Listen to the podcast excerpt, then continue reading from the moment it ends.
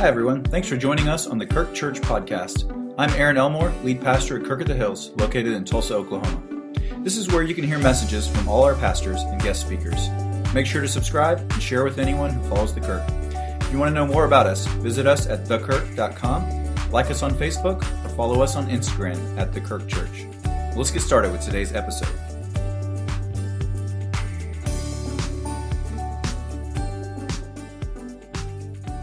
Good morning. Happy Independence Day weekend. It's exciting, isn't it? It's just a great, well, it's a beautiful day. It's a beautiful opportunity to be together as the body of Christ, to be together with family, uh, to celebrate uh, the freedoms that our nation has given us, to remember the sacrifices of those who sacrificed themselves um, and members of their family in order for us to enjoy those freedoms. Uh, it's an incredible time for us uh, to, to ponder and to think about those things. We're grateful this morning. I don't know about you, but I'm grateful for the choir. It's great to have them back, isn't it? I'm grateful for uh, for uh, Dave Prince. He helped us get our new flag. We got a new flag and we mounted it there on the wall. It looks really good. And uh, we wanted to have that up for us today. And um, I'm just grateful for you as a congregation. Uh, last week was so exciting, wasn't it? Uh, to see uh, the generosity of this congregation. And, and this week, it was so, so exciting to bless all those different ministries and just to see them light up as they, rem- as, as they were excited that the Kirk remembered them and uh, is a partner with them in the work that they're doing in this city. It's exciting. It's exciting all that God is doing. Well, today is exciting as well because we're going to end our study of the book of Romans. Okay? This is our last passage, I promise, our last passage in the book of Romans for a while. Next Sunday will be in Genesis, okay? You can't get any more different than, uh, than, than that. So we will, we will conclude. We started by talking about Mr. Rogers, right? And uh, so today I thought we'd end by talking about Sesame Street. Um, do you remember the song, uh, Who Are the People in Your Neighborhood? Who are the people in your neighborhood? The people that you meet when you're walking down the street, right? I'm not going to sing it for you because you, you would all leave. Um, but I, you know, I look at this picture and I think about Sesame Street. I think about what it did. It, it, was a show that one of their major themes was to highlight the different kinds of people that children encounter in their lives. Right? Uh, we have black people, we have white people, we have Hispanic people, we have big birds and frogs and monsters of all sorts. Right? All different kinds of people that come together. Old people, adults, young people, children. We have all these people that come together, and it was important for this show to try to represent that and talk about how do we live together as a community. Well, if this is true for PBS in our own culture, then it certainly is true for the Apostle Paul as he begins to speak to the people of Rome in the Roman church. Because the Roman church was a very, very diverse church. It was full of Jews and it was full of Greeks, and it was full of Romans. And all of those people are different different languages, different cultures, different traditions, different backgrounds. It was full of people that were wealthy. It was full of people that were slaves or had been slaves, and every economic level in between. It was a very diverse church. And in that diversity, there is potential for all kinds of problems, isn't there? With that diversity comes a difference in convictions about how to best honor God and to worship Him. Some people in Rome had restrictions on the kinds of foods that they could eat.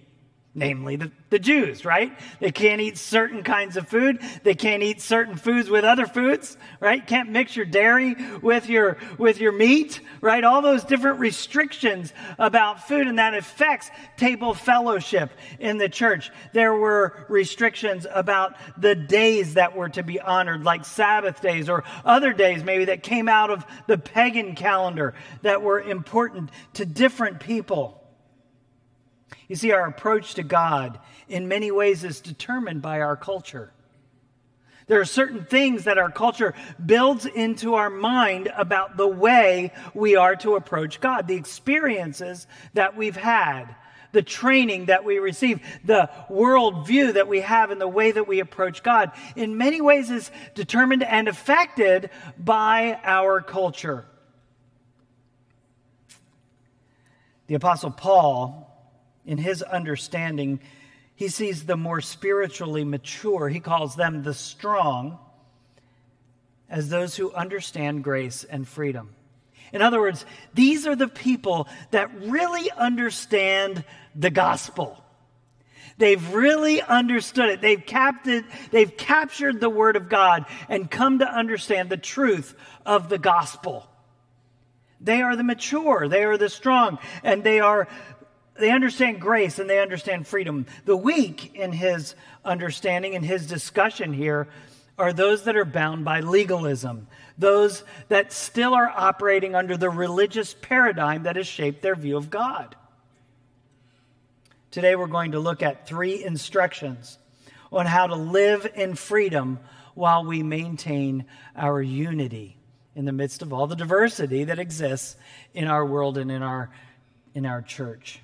So let's talk about the first of those instructions. The first instruction is don't focus on others. Don't focus on others.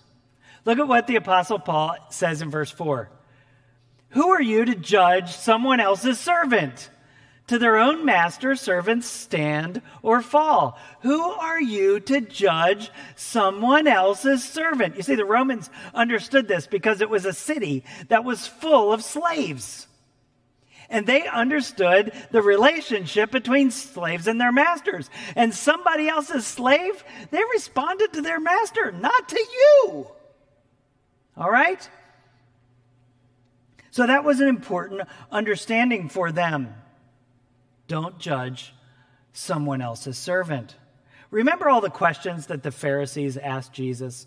If you study through the Gospels, those of you who are in the well, who studied the book of Mark with me, uh, or in my Wednesday Bible studies, remember in chapters two and three, there's this intense period of questioning. And the Pharisees are asking all these questions of the disciples of Jesus. Like, why don't your disciples fast? When everyone, uh, everyone else's disciples fast? And why do they eat with unwashed hands? And why do they break the Sabbath laws?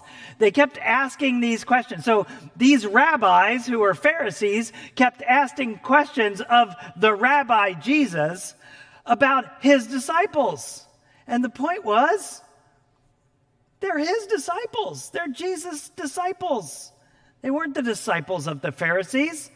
So, why were they so concerned about someone else's disciples, someone else's students? It's easy for us to see the problem there, but yet we do the same thing, don't we? Everyone in this room is a Christ follower. Everyone here is a disciple of Jesus Christ. You're not my disciple. And you're certainly not the disciple of the person sitting across the aisle from you. You're Jesus' disciple, but yet we have a tendency in the church to judge one another, to look at one another and pass judgment on each other because we forget the fact that we all belong to Jesus Christ and Jesus is our master. I want you to look at verse 10. Verse 10 in this passage says this You then, why do you judge your brother or sister? Why do you treat them with contempt? For we will all stand before God's judgment seat. Why do you judge your brother or sister? We're all going to stand before God's judgment seat. You see, God is the one that wears the black robe. He's the one with the gavel in his hand. He is the judge. We're not the judge. That is not a responsibility that God has delegated to us. It's not one of his communicable attributes. There are other things that he wants us to imitate him in, but being the judge is not one of them. Why? Because being the judge is reserved for someone who has perfect justice. And we do not have perfect justice. I think about all the times that I have judged someone. And then later I find out more information and I realize, oh, snap. I blew it. I judged them based on what I knew, but what I knew was not complete. And therefore, my judgment was incorrect. And I may have acted upon that judgment. I may have done damage to that person, or I may have gossiped about them or shared prayer requests, right? About them in reference to the judgment that I had made. But yet it was wrong because I had incomplete information. Well, God is the only one that has all the information, right?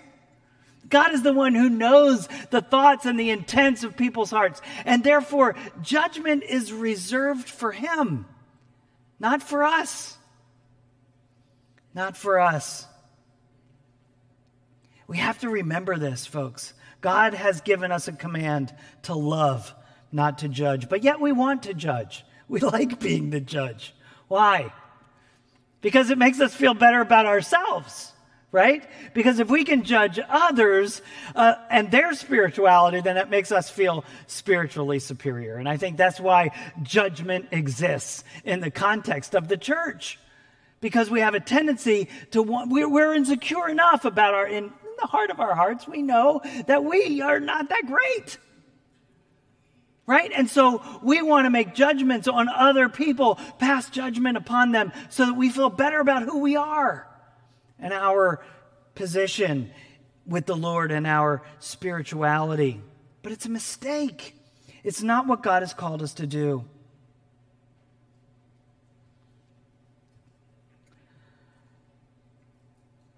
You know, we're all in different starting places in the race that we call the Christian life. We are all in different places. And I think about the Christian life as a race. The Bible talks about it as a race all the time. And I think about my own life and my own experience. I've had tremendous advantages in my life. Both of my parents came to know Jesus when I was just a little kid, and they were in love with the Lord. They loved the Lord. They weren't perfect. They made a lot of mistakes, but they loved the Lord and they lived an example of godliness before me. They took us to church and we went to a church that actually preached the gospel. Now you might think, well, that's not a big deal. It is in New Jersey. They actually, by the divine intervention of God, found a Methodist church that actually preached the gospel. And we learned the gospel. We learned to respect the word of God. And I had the opportunity to grow up in that. I had a youth pastor who was a total goofball. His name was Mark, but he left an impression in my life. He discipled me. I remember the college minister that I had through InterVarsity Christian Fellowship, a student ministry. And that guy coached me in leadership. I had all kinds of advantages in my life. And so, as I began the race of the Christian life, I was way out ahead before I ever started. Think about other people. I think about my wife, Leda. Her mom was a Christian, but her dad was not. If your father is not a Christian and not a particularly nice man, is that going to affect the way that you see God? Is that going to affect the paradigm that you have about who God is? Absolutely. Is that an obstacle that you need to overcome before you can even begin to run the race of the Christian life? Yes, it is. And then I think about other people, people that maybe have been abused in their life maybe physically or, or sexually as children, or, or people that were neglected as children. Where are they starting in their Christian life? I think about people that grew up without any background in the church. They didn't have any Christian background at all. There are people like that, right? Or maybe they grew up in another religion, a completely different picture of how to worship the divine, right? How much do they have to come, overcome? How far back are they starting in the race? You know, God has called us as a church to reach out to the lost. Do we want to be a church that reaches the lost? Well, if we do, and the answer is yes, right? The answer is yes, we do want to reach the lost. But it's not easy because what, why are the lost the lost? They have no experience with Jesus.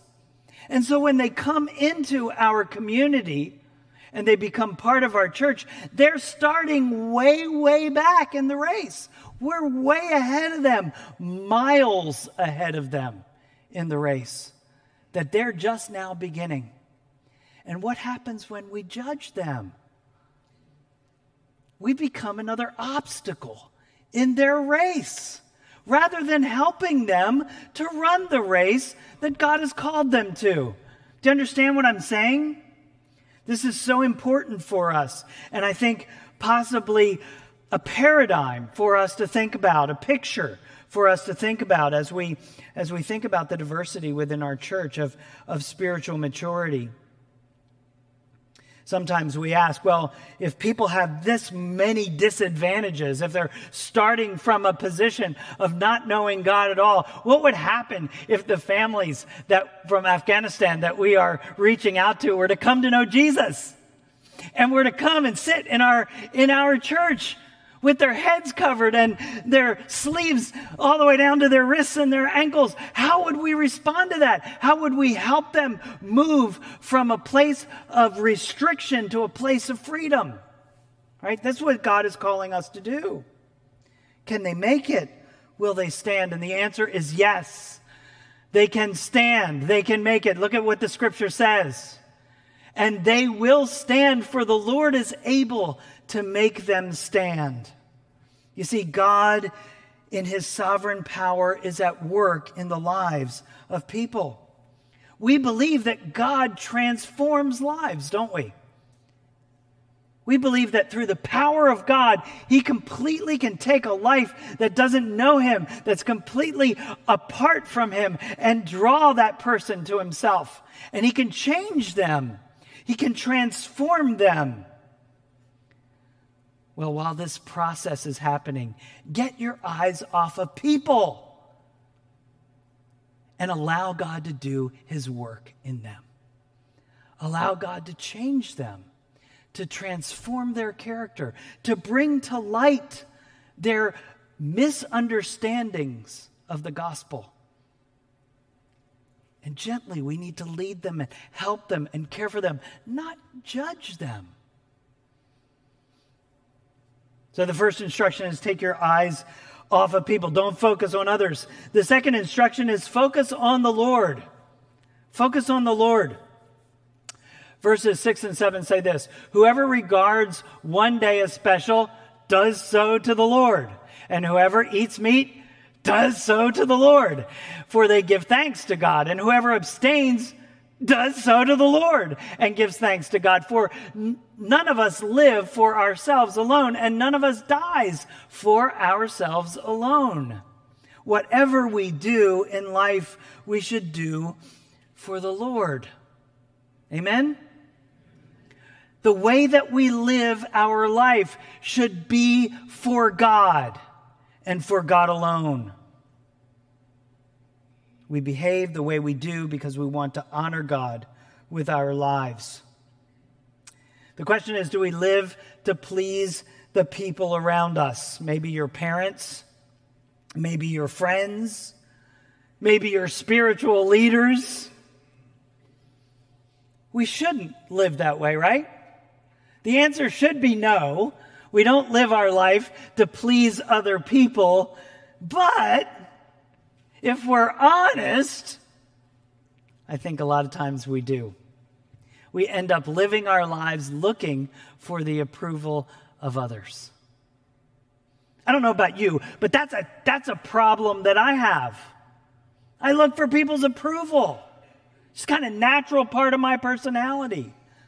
But I have to look to God for his approval, not for the approval of other people. Our life should be wrapped up in Jesus for his purposes for us. As we grow in him, he guides us. He guides our behavior. You know how God guides our behavior in this regard? I think many times it's through disappointment. I think we grow through disappointment. When people, when we put our trust in people and then people disappoint us, it causes us to learn the lesson that our eyes should have never been on those people in the first place. Amen? It should have been on the Lord. We should have been trusting in the Lord, but yet we have this tendency to put our hope and our trust in people and look to people for approval, and people invariably will let you down. And through that process of being disappointed by people, I think God teaches us to turn our eyes to Him, to trust in Him alone for every aspect of our lives. Slowly, we come to understand His grace in our lives. And as we do, the legalism of religion and all of the things that we once thought were so important begin to melt away as we get a clear picture of who God is and what His Word is requiring of us. Eventually, we can say, like Paul says in verse 8 if we live, we live for the Lord. If we die, we die for the Lord. So whether we live or die, we belong to the Lord. This is such a powerful statement, isn't it? This is like the culminating statement of the book of Romans. It's like the culminating statement of the book of, of the Christian life, right? If we live, we live for the Lord. If we die, we die for the Lord. Whether we live, therefore, or die, we belong to the Lord. Nothing else should matter in our lives. You know, I think about this statement, and this is a pretty extreme statement life and death. I mean, Paul talks like that because he lived a pretty extreme life, didn't he? For him, every day was life and death. Well, not so much for us. So, what if we were to think about it this way? The good things that happen in our lives and the bad things, the difficult things that happen in our lives. So, if good things happen in our lives, we live those things for the Lord. And if bad things happen in our lives, difficult things happen in our lives, then we live out those things for the Lord. So whether good things are happening or bad things are happening, our life belongs to the Lord. Amen? We all have ups and downs in life. We all live through good times and bad times. In the good times, we forget about God.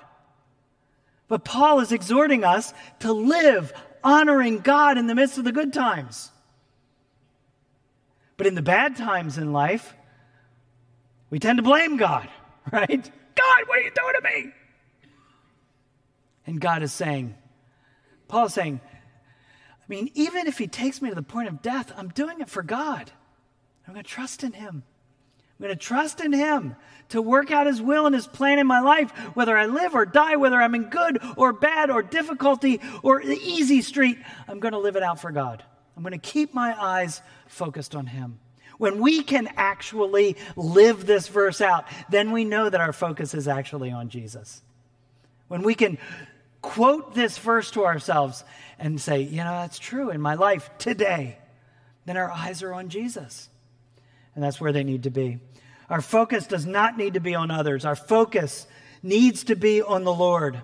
And then finally, the last instruction I want to share with you is our focus does not need to be on freedom. We cannot focus on freedom.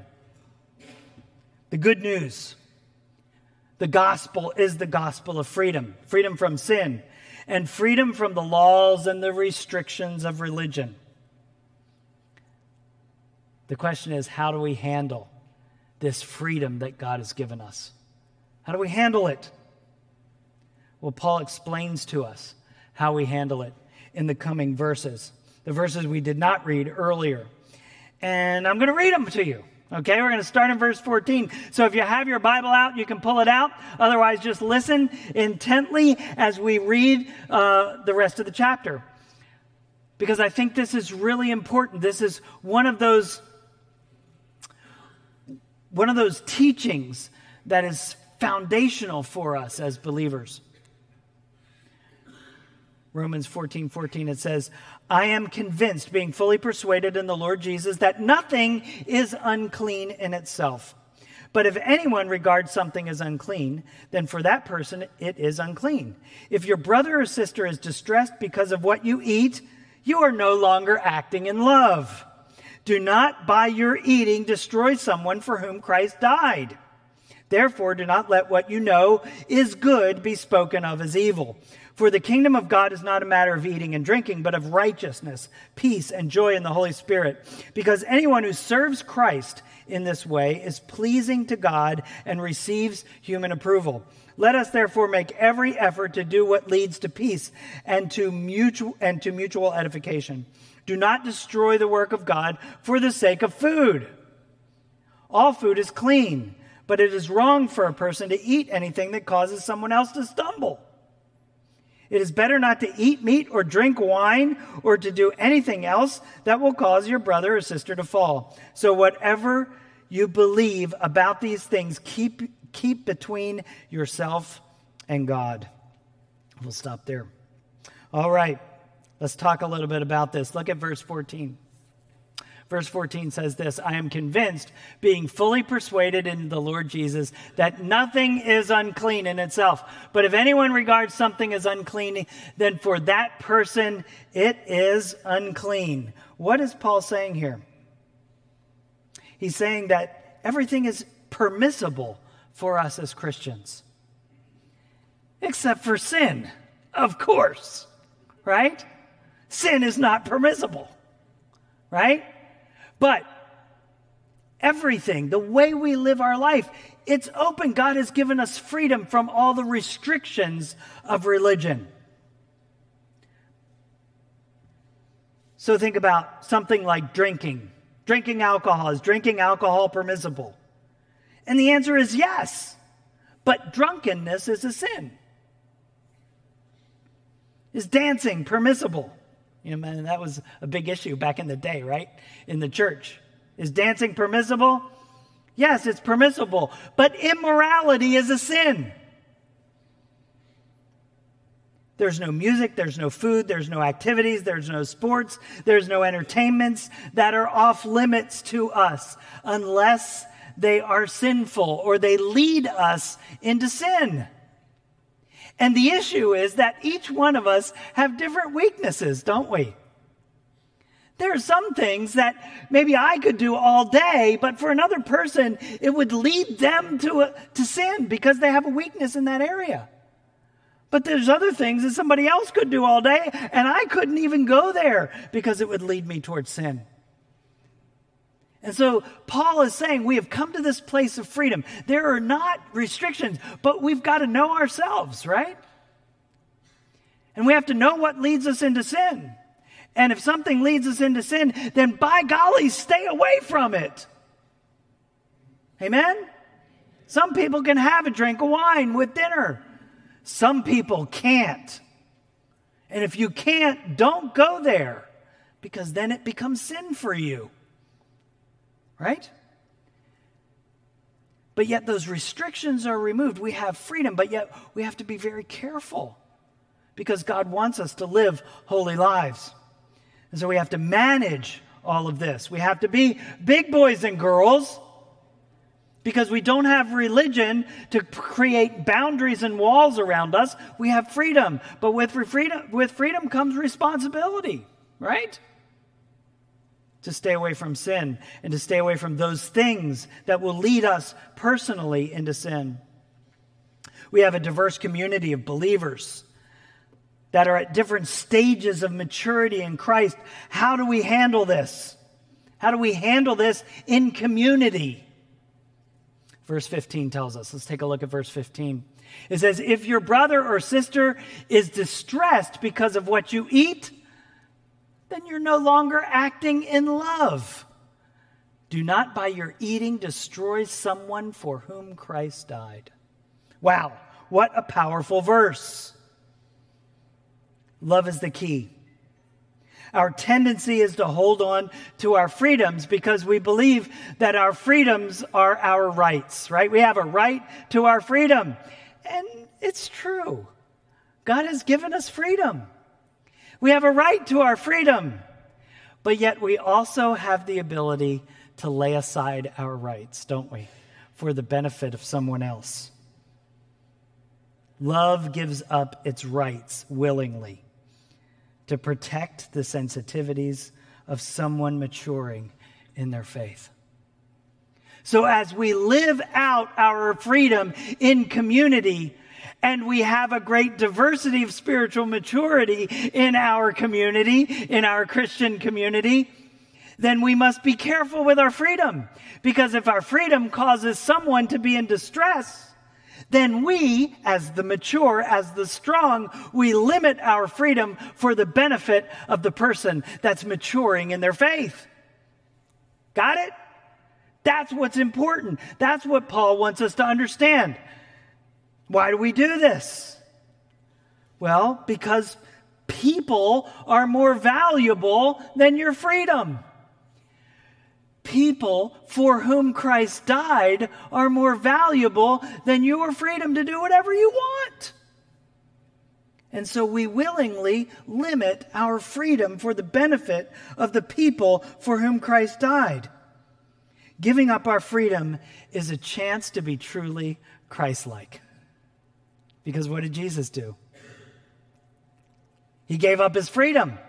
You see, Jesus was a spirit the Son, the exalted Son, the creator of the universe, right? He was omniscient. He was omnipresent. He had all those omnis in front of his name.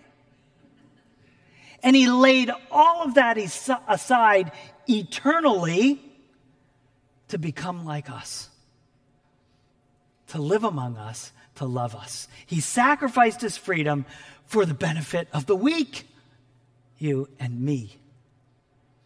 And now we have a chance at salvation because of that sacrifice. And we, when we have the opportunity to lay aside our freedom for the benefit of someone who is maturing in the faith, it's an opportunity to be truly Christ like.